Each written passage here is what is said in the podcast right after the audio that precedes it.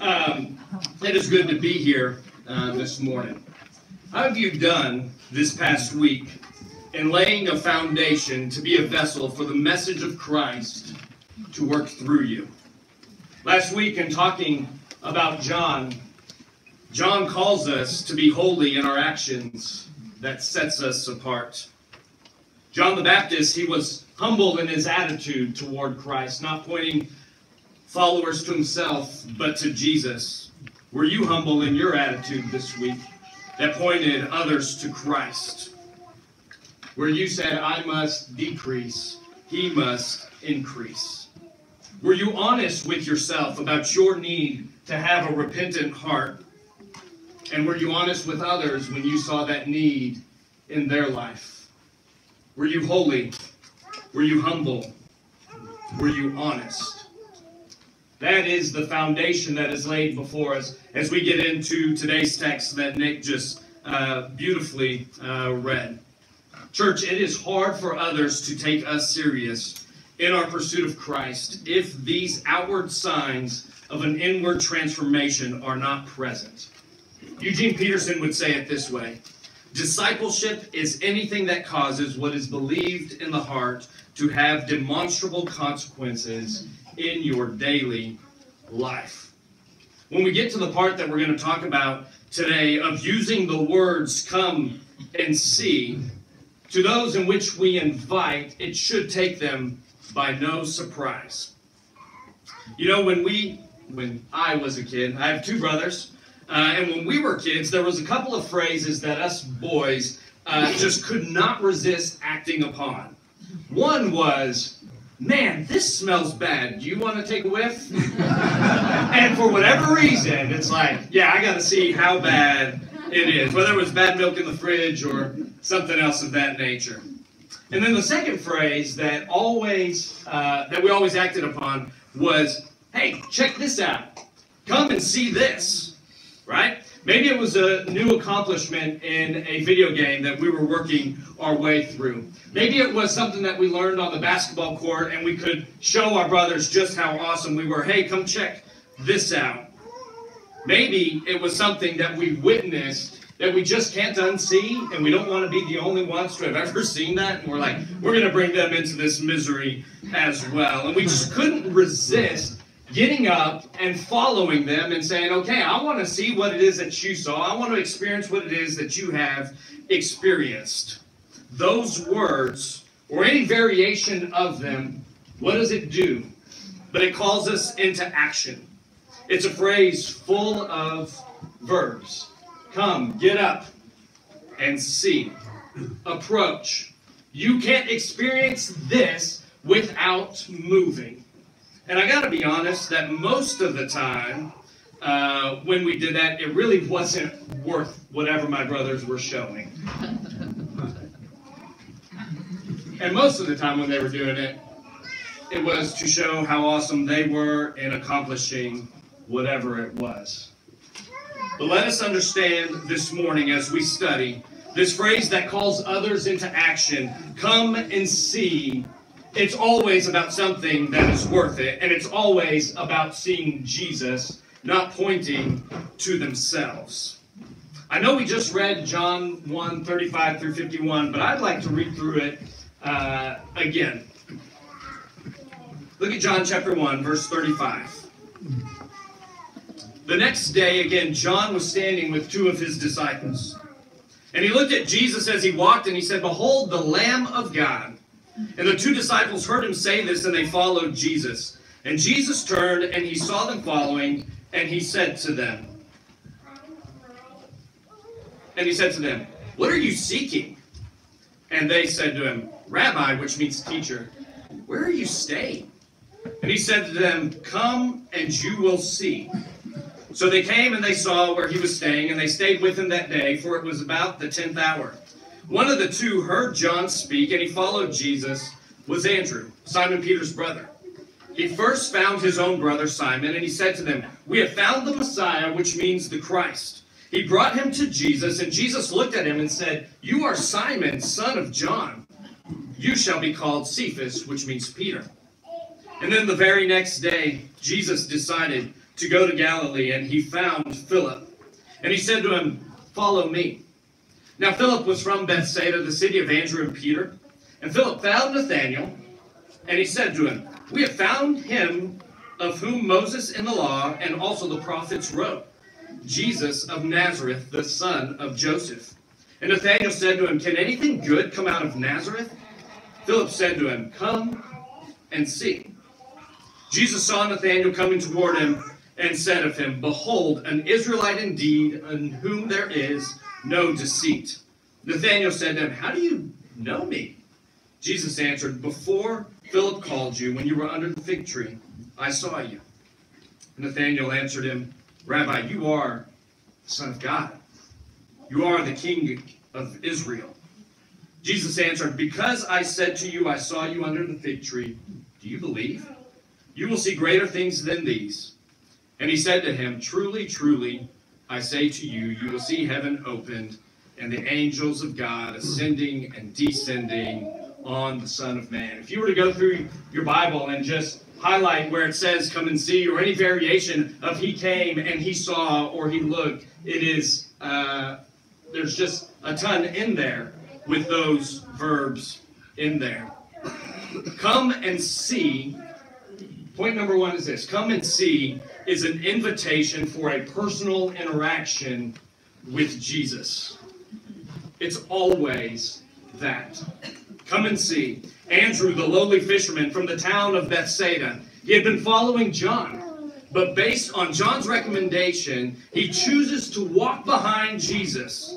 And Jesus, noticing that he was behind him, turns and asks a very poignant question What do you want? Right? Last week it was, Who do you say that you are? Now it is, What do you want? They answered, Where are you staying? Where are you remaining? And Jesus says, Come and you will see. The very next sentence, so they spent the day with them. Church, don't miss that. Don't miss how Jesus answered that question because he easily could have answered with a phrase. He easily could have said, I'm down on the corner, First Street on the left. Don't bother me. But Jesus doesn't do that. He chooses to answer with an invitation to enter into his place in which he was staying. Where are you staying? Come and you will see. For he knew the question that was burning in the disciples' heart was not his location, but instead it was his preoccupation. Could this really be the Son of God? Could this really be the Lamb who takes away the sins of the world? Could this really be the King of Israel? And it is as if Jesus invites them in. I won't say home because it says that the Son of Man had no place to lay his head, but wherever he was staying that day, he invites Andrew to cross into the threshold of his place just to see where he was remaining. He gives him reason to remain. It's like Jesus took it as a teaching moment for Andrew because it says, Then Andrew went to Simon and told him what Jesus had said. He gives him reason to remain. Stay and remain It's the same word used. And he stays until 4 o'clock, which would have been the 10th hour. Jesus doesn't just give him reason to stay until 4 o'clock that day, but in his discussion, he gives him reason to remain in him from that day on and forevermore. John chapter 15, remain in me. The whole chapter says remain 15 different times. And it cannot be lost on us that when Jesus invites him to remain in him, that he wasn't just talking about that day, but he was talking about forever more. Remain in me as I have remained in you. Come and see is a personal invitation to encounter Jesus Christ. And when we invite others, when we share those words, that's what we are inviting them to, is to come and see who Jesus is and what he is all about. And then we expect that Jesus will use that time to teach them what it is that needs to be taught so that they can leave knowing that he is the Messiah, the Son of God. it is used for those who are seeking. Come and see is a phrase used to those who live a good life, but they are simply unaware of the truth. And I would put Simon Peter in this category. He is living a good life. He is living what he would consider to be a godly life, but he is unaware that there is the truth that Jesus has come. And the very first thing that Andrew does is he finds his brother Peter and he brings him to Jesus. The words come and see aren't used here, right? But you can see that he brought him, so he used some variation of it. Come and see, and he brings Peter to Jesus so that Peter can experience Jesus for himself. The Bible knowledge commentator puts it this way In bringing his brother Simon Peter to Christ, no man did the church a greater service than Andrew. Why does it say that? Because we see what Peter's life becomes in Christ. And when Peter interacts with Jesus, it's this interaction in which he gets a new name. You are called Simon, but from now on I will call you Peter. A name that signifies the kind of person that Peter is going to become and what God is going to do through him. You talk about a personal interaction that changed Peter forever. I bet that was it. And Peter had lots of them, but it began there when Jesus gave him a new name. Peter, why do you continue to follow him? Because this man said what it was that I was going to be about, and he showed me what it was that he was about. Come and see is an invitation for those who live a good life, but are unaware of the truth that is before them. And, church, don't let it be lost on us that the very first thing that Andrew does when he finds out about Jesus was he went into his own home and he found his own brother because he had to share the good news of him. We must be people who disciple and share Christ within our homes first and foremost. For what would it have been if Andrew didn't go back home and just went elsewhere to share the good news? It would have been a good start. But a better one was starting in his own home with his own brother. Come and see is an invitation for personal encounter, even for the skeptical like Nathaniel. Nathaniel, he's from Cana, and it's a close city rival, right? And Philip, okay, he comes bearing good news to Nathaniel. We found the one that Moses spoke about. And what does Nathaniel do? He allows his prejudice to get in the way of his thinking. Can anything good come from Nazareth? And you can just hear, uh, you can just hear Philip be like, "Didn't you just hear what I said? It's the one that Moses spoke of, right? Deuteronomy 18. It's that one. That's the one.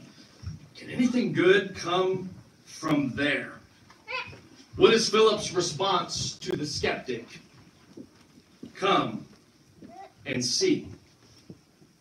Evidence becomes conv- convincing when it is appropriated personally.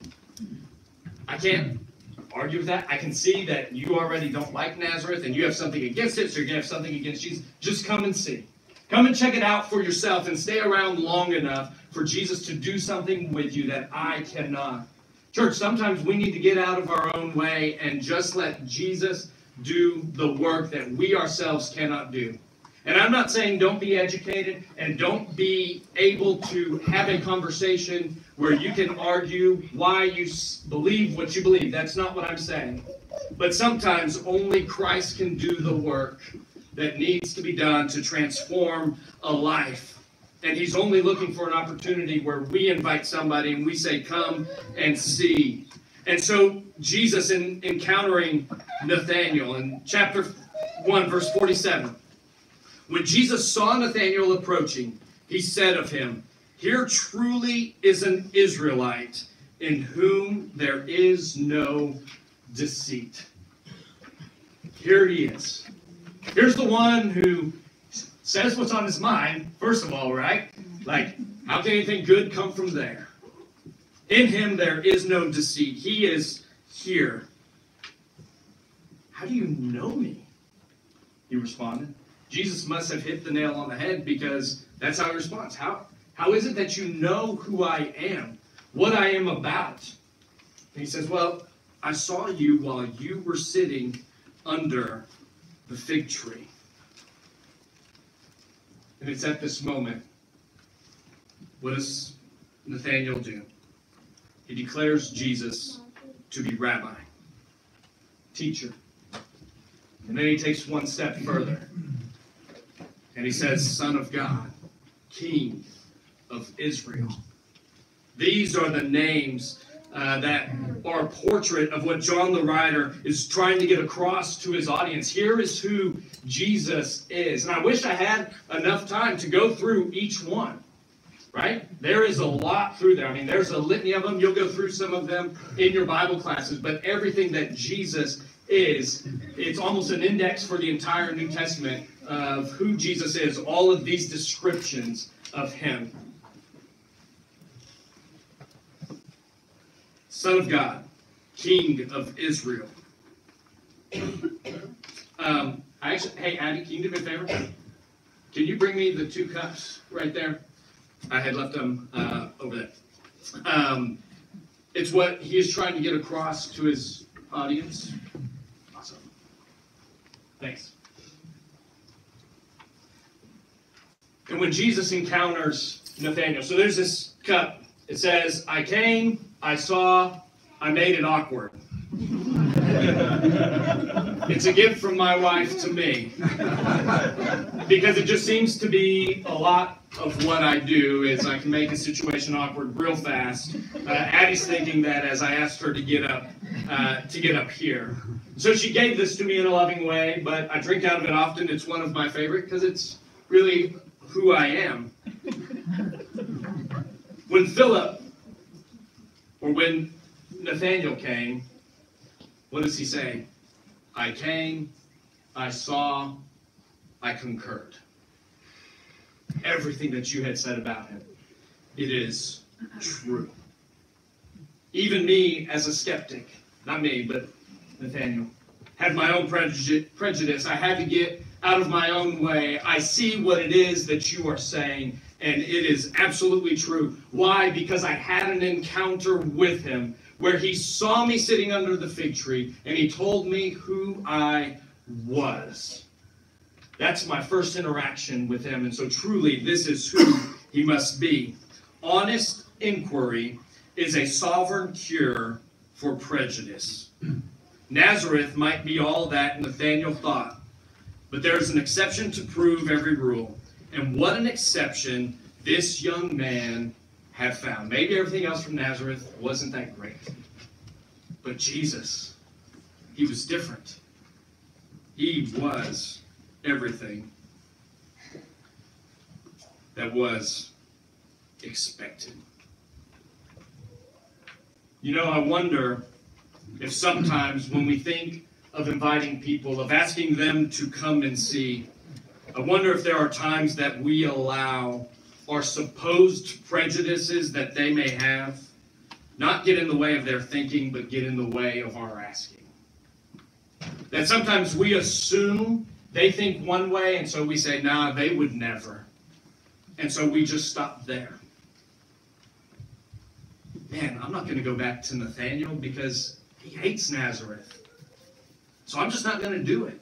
How often do we stop ourselves because we put what others may be thinking and we say, all right, that's good enough for me. I don't have to approach it because there's no way that they would listen to me or come and see for themselves. Church, we cannot have that way of thinking, but we must give everybody the same opportunity that we ourselves once had. Christ can overcome people's prejudices. A lot of the prejudice people have against Christ, it's really prejudices that they have against the church and not Christ himself. Because if you would see Christ for who Christ truly is, then you wouldn't think that way anymore. I can guarantee you that. So come and see. It's an invitation for those who are seeking and for those who are skeptical. And I know some of you sitting here, you say, you know, that was them.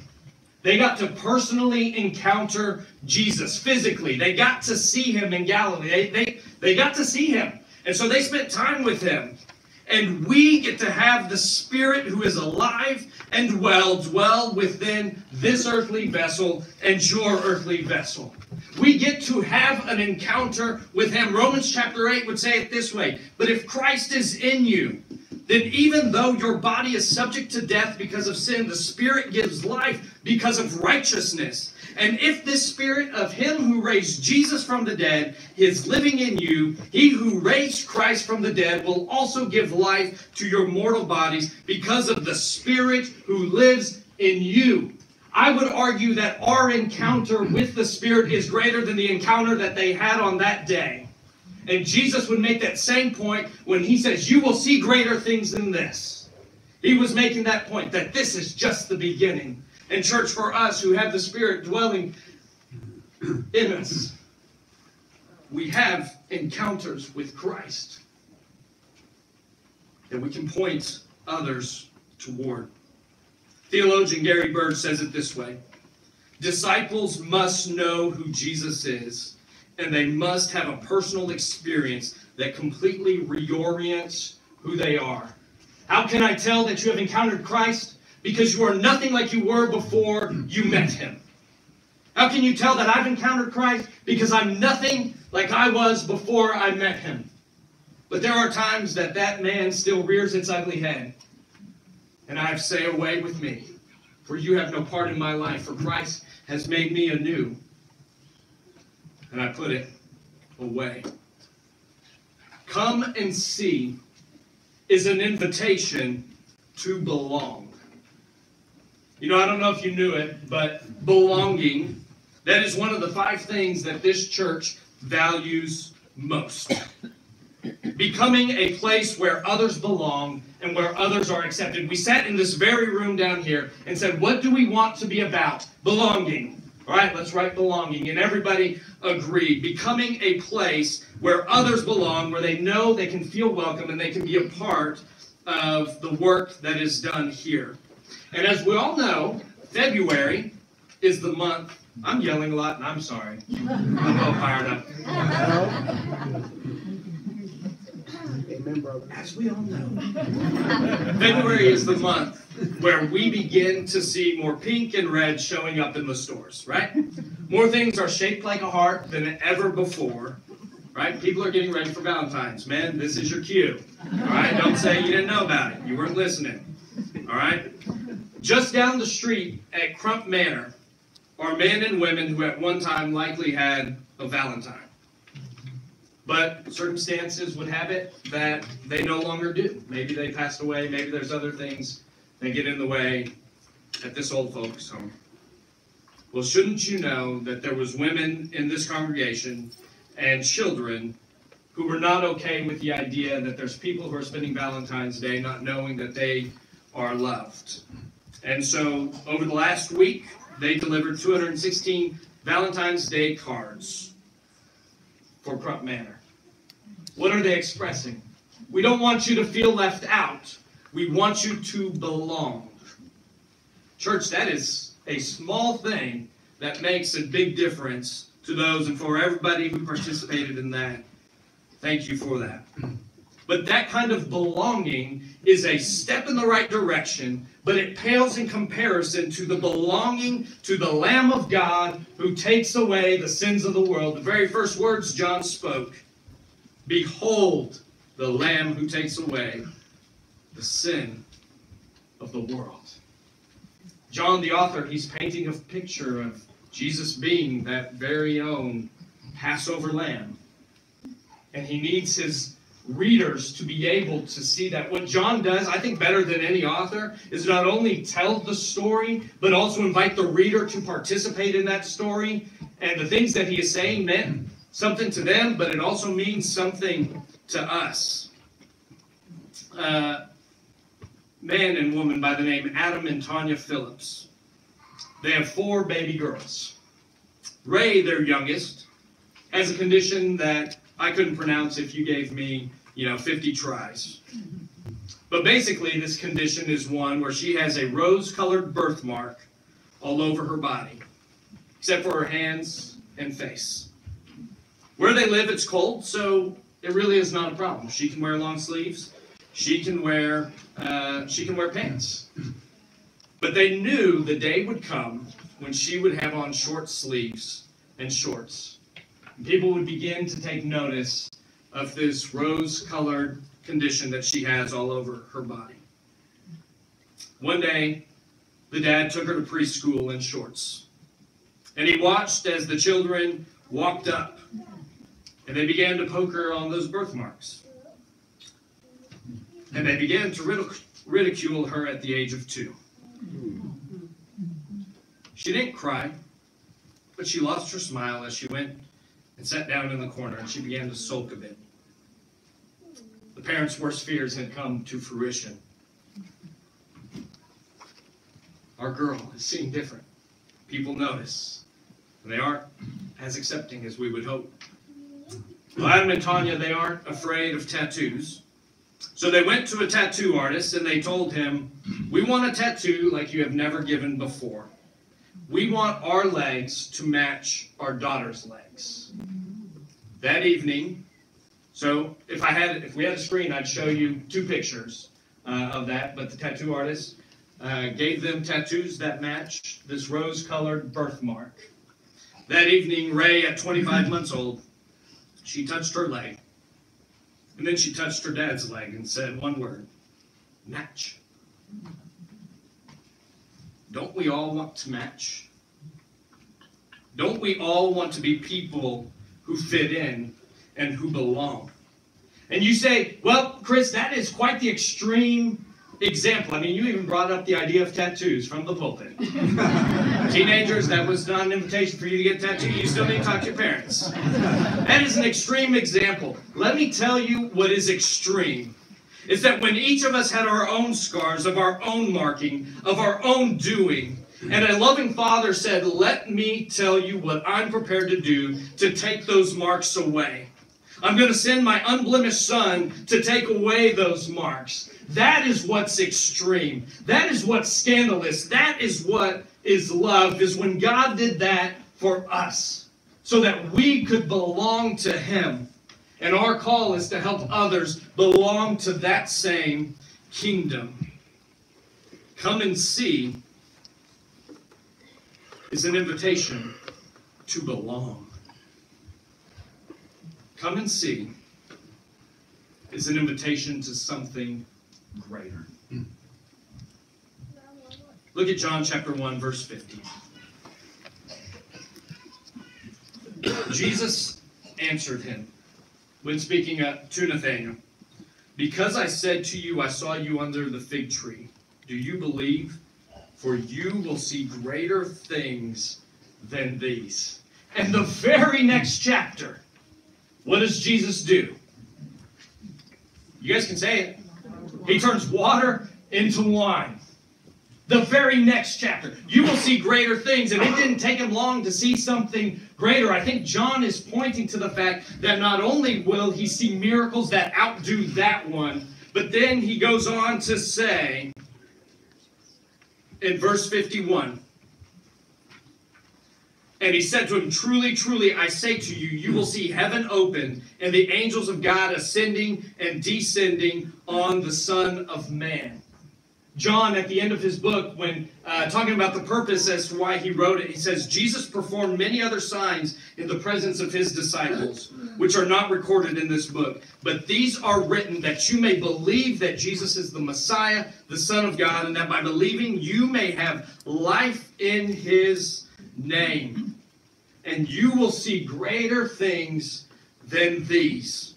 In verse 51, when he says, uh, You will see heaven you will see heaven opened and the angels of God. He's talking to Nathaniel, but what's different is that you becomes plural. It was singular before, and now it's plural for all, as an indication that it's not just Nathaniel that gets to see it, but it's all who believe in Jesus now get to see something greater. Being part of the kingdom of God just gets better and better and better. And there are times it doesn't feel that way, but I believe it to be true. Why? Because Jesus becomes the ladder between heaven and earth. We get to see the Son of Man.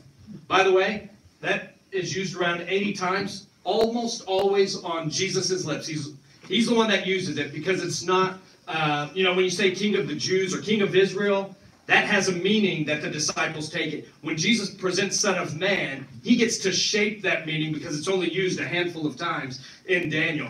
And he says, The Son of Man will come ascending, uh, sorry, the angels of God ascending and descending on the Son of Man. You will see something greater, Nathaniel, if you just stick around. Stick around, my man, and you will see something greater. Where do we see the ladder? Genesis chapter 28 with Jacob, right? Jacob, before he is called who? Israel, right? When he says, You are an Israelite with no deceit, I think that Jesus had this in mind in that conversation, right? You are an Israelite with no deceit. I changed Jacob. His name became Israel. You're not a Jacobite. You are a Israelite in whom there is nothing false. But there was a time that Israel or Jacob Man, he was a deceiver. But on that day, here's what I showed him. Right? Here's what God showed him in his dream. And Jacob wakes up and he says, Surely the Lord is in this place. Nathaniel, surely the Lord is in this place. John chapter 10, verse 9. I am the gate. Whoever enters through me will be saved. They will come in and go out and find pasture. John chapter 14, verse 6. Jesus answered, I am the way, the truth, and the life, for no one comes through the Father except through me. The gate between heaven and earth had been opened, and it continues to be open as Jesus allows us to have relationship with God through him. The second cup that I brought today, uh, if you've spent any time with me, this is one of my favorite cups. It's my Panera cup. Um, and it's from the Unlimited Sip Club. All right. Okay. I went to a opening of Panera and I won this cup, and so I get unlimited drinks from Panera if I have this cup. Oh, wow. All right. I lost it this week, and I was lost. I was petrified. I was scared to death because there went my coffee. All right. The problem with it is it's the same thing every day. Coffee in the morning, cream and sugar. For Nathaniel, it's not the same thing every day. But it keeps getting better and better and better. I don't know how Panera can make it better. I wish they would. but we serve a God who makes it better and better. We see greater and greater things. What does this mean for me. Why would I use these words, come and see? First thing that it means for you, if you are a member here, be a bringer. Bring somebody, be somebody who brings people to the feet of Jesus. Andrew appears two more times in John. At the feeding of the 5,000, uh, and during Jesus' final weeks, he helps the Greeks. Some Greeks come and say, Hey, can we see Jesus? And he helps them with that. Both times that Andrew is seen, what is he doing? He's bringing people to Jesus. At the 5,000, he said, Hey, here's a kid with uh, five loaves and two fish. Jesus, maybe you can do something with that? And Jesus absolutely does. Be a person who brings people to Jesus and invites them to come and see who he is, not just here at church, but in your life. Right? Let them be in your threshold, go through your door so that they can see God at work in your life. Be somebody who prays for one. What do I mean by that? Sometimes we leave this room and we say, well, I got to make disciples and I got to invite all sorts of people. That's a good thought, but it's one that we often don't do anything about because we become overwhelmed. Pick one person in your life. Andrew went and found Peter. Pick one for you and begin praying over that person and for that person. And when the opportunity comes, invite them. Come and see. And as we've seen, it doesn't matter where your walk in life is, there's something to see. Jesus has something to offer. So pray for one. Number three, speak often of the blessing of encountering Christ. Speak often of the blessing of encountering Christ. Sometimes we don't act like it's a blessing to follow Jesus. Sometimes, or many times, it's unintentional. It just happens. We're tired. We're weary. It happens.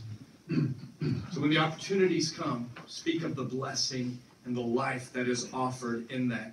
The woman at the well in John chapter 4. I met this man and he told me everything that I did. And she kept sharing it and kept sharing it and kept sharing it. I came, I saw, and it was worth it. What a rich blessing it is to be in Christ and to speak of the blessing that He offers to us.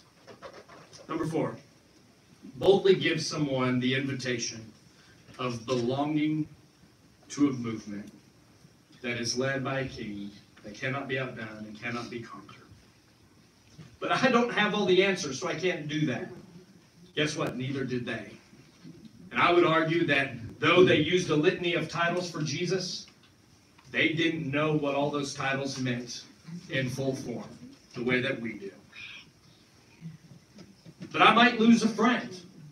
We have a good thing going. I don't want to ruin it with that. If you are living the way that you should, then they already know that you follow Christ, and an invitation actually is an expectation.